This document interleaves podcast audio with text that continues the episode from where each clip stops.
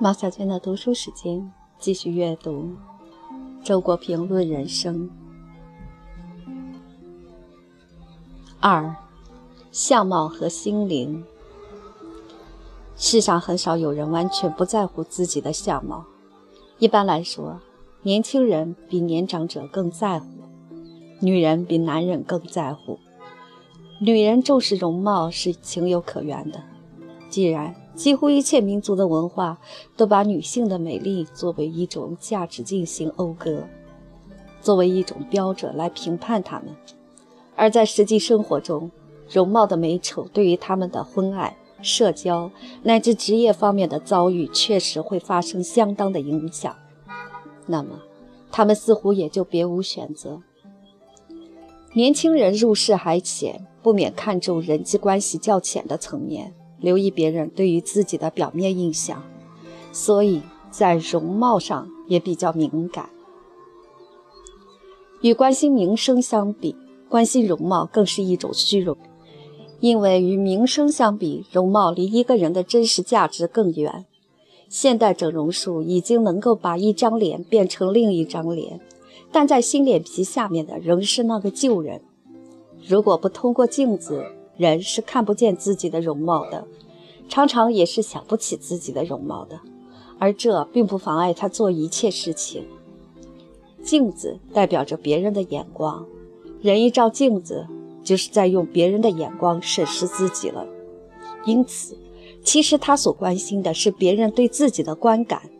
按照他的虚荣的程度，这别人可以是某个意中人、一般异性或广大而笼统的人群。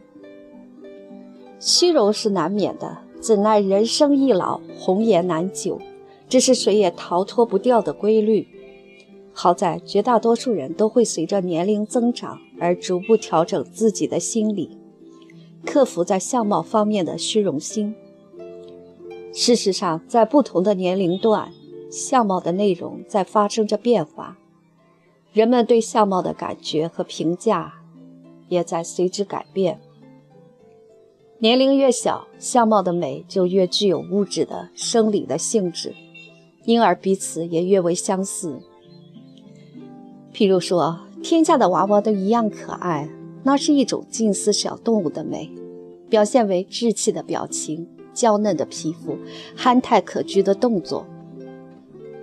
少男少女的美洋溢着相同的青春朝气，但我们已能发现，其中有些人因为正在形成的优秀个性而显得更具魅力。对于一个成年人的外貌，我们一般不会对其物理性方面，例如五官的构造、皮肤的质地给予高度评价，而是更加看重其所显现的精神内涵。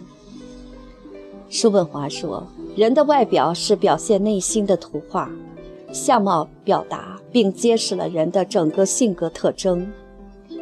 至少就成年人的相貌而言，他的这一看法是有道理的。在漫长的时间中。”一个人的惯常的心灵状态和行为方式，总是伴随着他自己意识不到的表情。这些表情经过无数次的重复，便会铭刻在他的脸上，甚至留下特殊的皱纹。更加难以掩饰的是眼神。一个内心空虚的人，绝对装不出睿智的目光。我们大约都遇见过那样的人。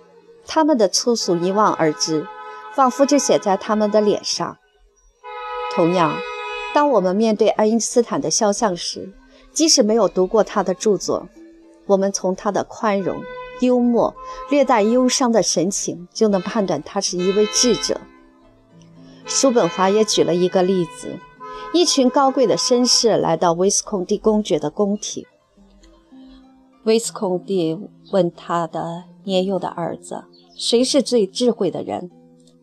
孩子稍作环顾，就去拉着彼得拉克的手，把这位文艺复兴时代的巨人带到了父亲面前。有趣的是，中国的圣人孔子和西方的圣人苏格拉底都是相貌极其古怪的人，但是历史并未留下人们认为他们丑陋的记载。总之，在到达成熟的年龄以后，一个人相貌中真正有吸引力的是那些显现了智慧、德行、教养、个性等心灵品质的因素。至少就男人而言，这基本上是共识。聪明的女性也是这样来欣赏男人的。那么，女性是否也应该这样来欣赏自己？或者男性是否也应该这样来欣赏女人呢？我认为是的。哪怕是绝色美人，也免不了有迟暮的一天。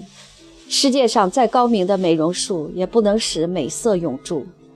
因此，女人在中年之后，仍然一心要以色媚人，这至少是不明智的。能够使女人长久保持魅力的，也是容貌中的精神特性。一个气质高贵的妇人，虽然未必像妙龄美女那样令许多男人神魂颠倒。但却能获得男人和女人的普遍敬慕，请不要说这不是一种女人的魅力。无论男人魅力还是女人魅力，都绝不是纯粹的生理特质，而永远是多种因素的综合。另一方面呢，无论男人还是女人，都必须顺应大自然的安排，在不同的季节收获不同的果实。